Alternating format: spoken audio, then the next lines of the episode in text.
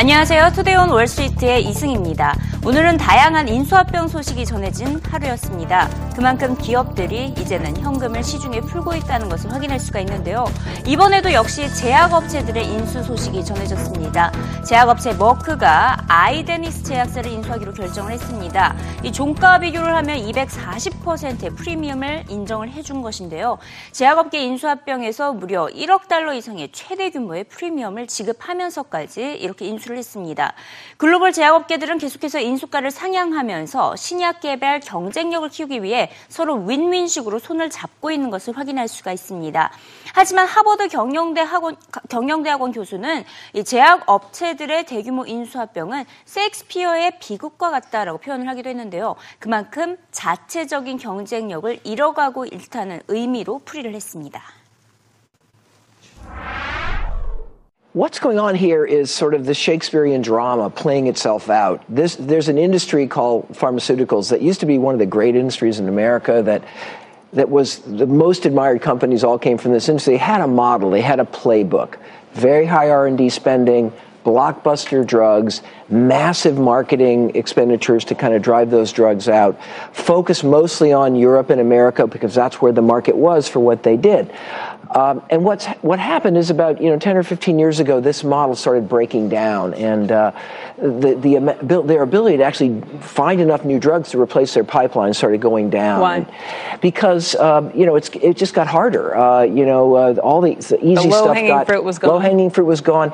The old model was chemical s- screening. You you found all these chemicals, tested every chemical. You you tried thousands and thousands of chemicals. It was right. like monkeys at a typewriter, you know, trying to find something that actually showed results. Now it's a much more varied, complicated technology for developing drugs. And the drug development now is not happening in big pharma. It's happening outside. It's happening in universities and small biotechs.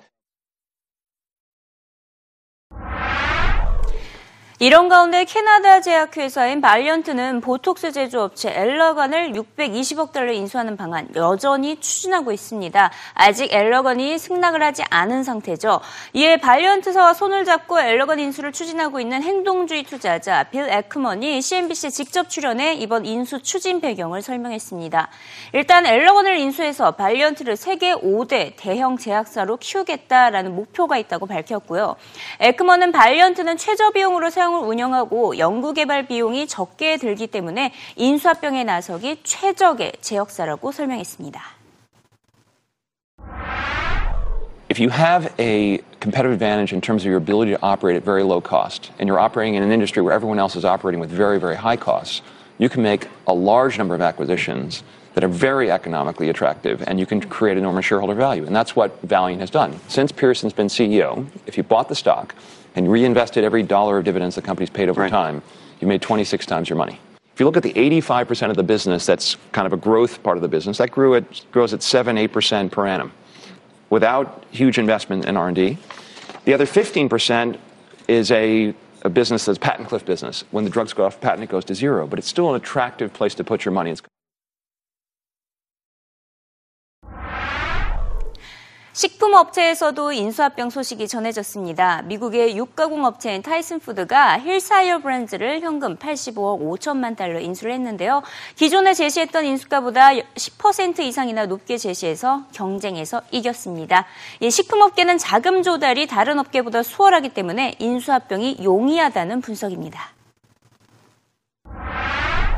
Growth is difficult in the food business. Financing is ridiculously cheap. So, in the context of I got to grow my business somehow, I got to give my shareholders some action somehow. It's very easy to, to go out and do M&A at a very, very cheap financing cost. I mean, we just redid our bank debt at LIBOR plus 200, which means our bank debt is, has an interest rate under 2.5%. uh, and after tax, obviously, it's a lot lower than that. Is that so? Financing is almost immaterial when you're doing the deal, and then it's it's easy to do it. Now, I advise you to look five years down the road and see if you like it at a higher interest rate. But uh, today, it's very easy to What's execute. your biggest brand? 인수합병 호재 뉴욕 증시 일제히 상승 마감했습니다. S&P 500 지수 사상 최고가에 근접한 1550선에서 마감을 했는데요. 이번 주에 2000포인트에 달할 것이라는 전망이 쏟아지고 있습니다. 2000포인트 돌파, 2.5% 상승, 한 50, 50포인트 상승만 남겨두고 있는 상황이죠. 현재 시장은 큰 변수가 없는 매우 안정적인 상황입니다. 투자자들의 불안감을 반영하는 빅스 지수가 11선 밑으로 떨어지면서 2007년 이후에 최저 수준을 기록하고 나고 있고요. S&P 500 지수의 주가 수익률이 현재 15.8배로 여전히 낮은 수준이라는 평가입니다. 아무래도 이번 주 목요일에 발표될 미국의 소매 판매 지표가 최대 촉매제가 될 것으로 보입니다. 시장에서는 평균 0.6% 증가를 예상하고 있는 가운데 예상치를 웃돈 결과가 나올 경우 S&P 500 지수가 2,000선을 돌파하는 것은 매우 쉬울 것이다라고 전망을 하고 있는데요. 이번 주에 2,000포인트 돌파 전망하고 있는 월가 전문가들을 만나보시죠.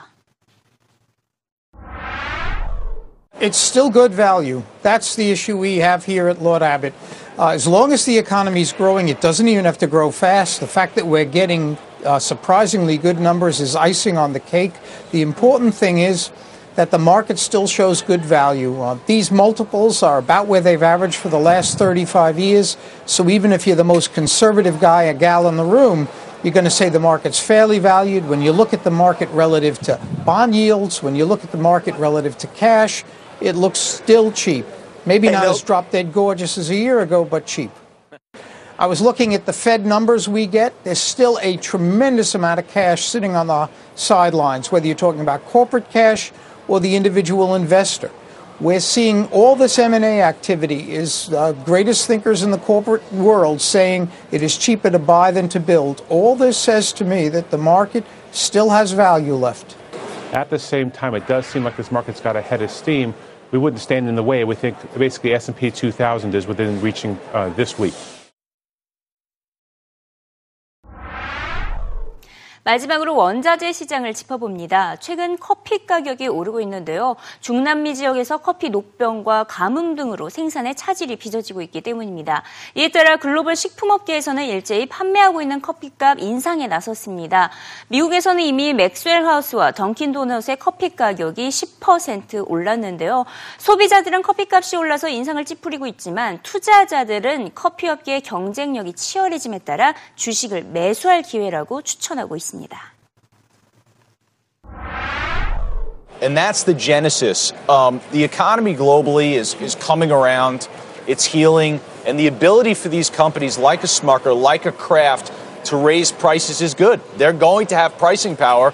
I like those companies. I think you're going to see a little consolidation, further consolidation in the space. And looking back to, uh, domestically, a name like Starbucks that works as well. I like Dunkin' Brands. I like the pullback in it. They didn't. They disappointed in the first quarter. A lot of that was weather, but I like their franchise model very much. I like their operating margin potential, their loyalty program as well. So I think you're going to see a snapback in the second quarter. So that's the one I would be I'll buying. just tell you from an investor standpoint, anytime you see a stock get hit because of something with the supply chain on a commodity, unless it's something that looks like it's permanent, that's usually a great buying opportunity.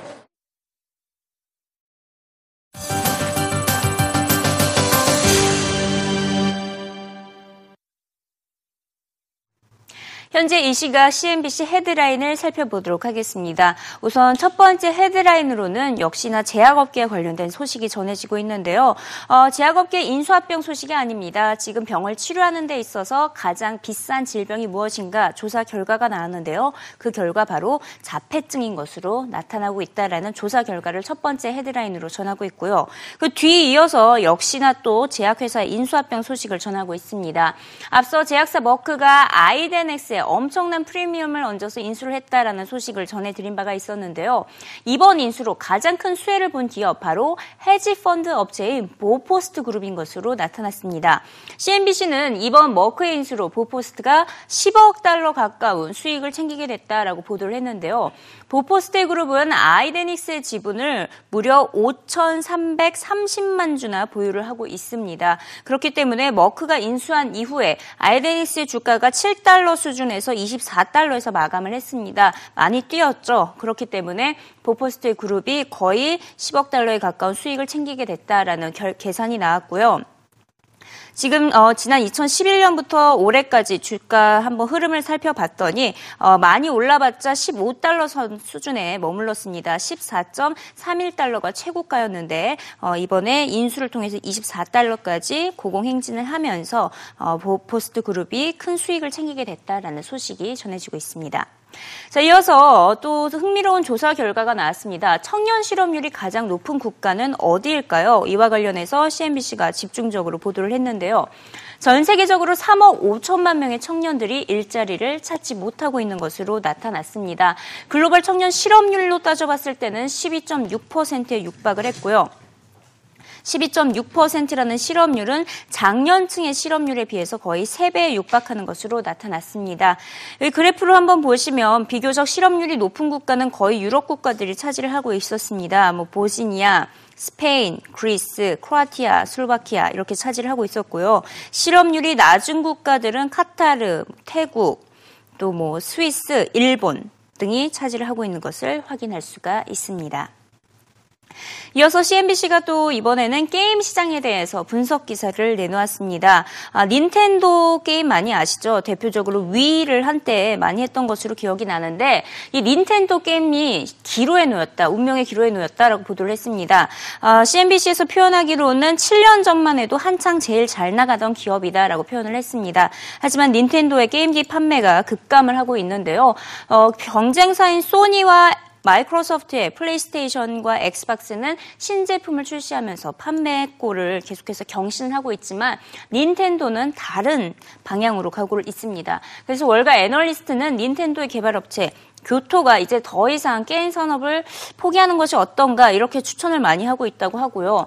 닌텐도 관련 캐릭터를 사업화해서 그나마 마진을 남겨야 한다라고 조언을 하고 있습니다.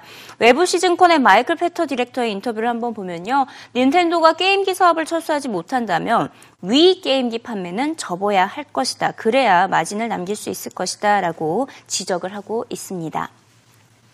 자, 오늘 어, 주요 헤드라인으로 많이 장식이 됐던 게 바로 애플의 주식 분할 소식이 많이 전해졌습니다. 5년 만에 처음으로 애플의 주식이 100달러 밑에서 거래가 된 것인데요. 어, 100달러까지 떨어졌다는 게 아니라 7대1 분할이 이루어지면서 이 같은 현상이 나타났습니다.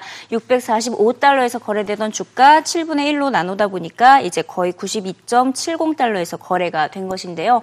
어, 그렇기 때문에 이제 시장에서는 매우 긍정적인 반응이 많습니다. 애플의 주가가 더 저렴해졌죠. 개인 투자자들이 몰릴 가능성이 높아져서 애플이 더 많은 자금을 확보할 수 있게 됐다라는 분석이 제기되고 있고요. 실제로 CNBC가 투자자들을 대상으로 조사한 결과 77%가 애플의 주식을 살 것이다. 이 같은 의향을 밝힌 것으로 나타났습니다.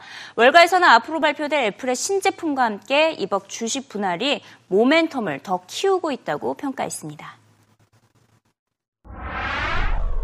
What we found is that a split uh, reinforces uh, positive momentum and generates uh, positive returns relative to the market over the ensuing month, quarter, and year. And so, look, stocks typically split, split when they're doing well. Um, and they are generally a signal that they, the company expects them to continue to do well, and the research bears that out. Now, absolutely, psychologically, you know, Apple moving from 93 to 100, which is a $7 move in nominal terms, is psychologically a lot easier than Apple moving from 650 to 700, which is which is the pre-split equivalent. Well, so we do believe that um, you know this does make it easier and more bite-sized for investors, uh, retail investors in particular, to buy the name. Well, then why then at the very top, when I asked you if you buy on the split, you say no or not necessarily? Well, look, I, I don't think that's the principal reason. My my belief is that growth managers are have been under um, and are going to continue to move. I think the split, you know, was announced uh, six weeks ago. There certainly had been some anticipation. I think you're seeing this, you know, outperform a little bit today as retail investors get more comfortable. But I, I think the driving reason over the next two or three months and why I think the stock can get to 700 or more are, are ultimately that Apple is going to generate um, excitement around some, you know, potentially very exciting new products in the second half.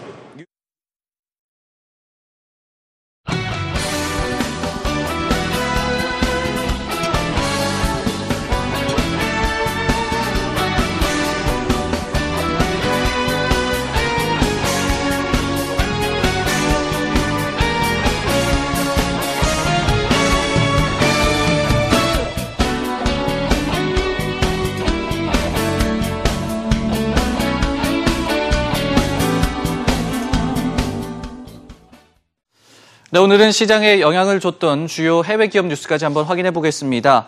세계 최대 패스트푸드 업체죠. 맥도날드가 5월 동일 점포 매출을 발표를 했는데요. 조금 엇갈렸습니다. 전 세계 매출은 0.9% 늘었지만 미국 내에서의 매출은 1% 줄어든 것으로 나타났는데요. 특히 영국과 중국, 프랑스 내에서의 매출은 강했던 것으로 분석됐습니다.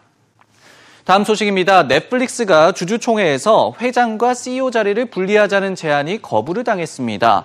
넷플릭스는요, 리드 헤이스팅스 창립자가 지난 2000년부터 회장과 CEO 자리를 겸임하고 있는데요. 넷플릭스는 지난해에도 같은 사안을 표결에 붙여서 73% 찬성표가 나오면서 통과가 된 바 있지만 그 이후에 어떤 움직임도 밝혀지지 않았고 이번에는 오히려 표결에 실패하는 결과를 낳기도 했습니다. 넷플릭스 주가는 오늘 장중에 1% 이상 하락 마감했습니다. 다음 소식을 한번 살펴보면요. 이 소니사의 게임 콘솔이 닌텐도를 제치고 9년 만에 처음으로 연 매출 1위를 달성했습니다. 지난 회계 연도에 1,870만 대를 팔아서 1,630만 대에 그친 닌텐도를 제쳤는데요. 하지만 여전히 소니 판매는 20%, 닌텐도는 30% 감소한 수치입니다. 소니의 입장은 또 이 스마트폰 부진과 게임 콘솔 강세가 좀 엇갈리게 나타나면서 씁쓸한 단면을 보여주지 않았나 생각이 듭니다.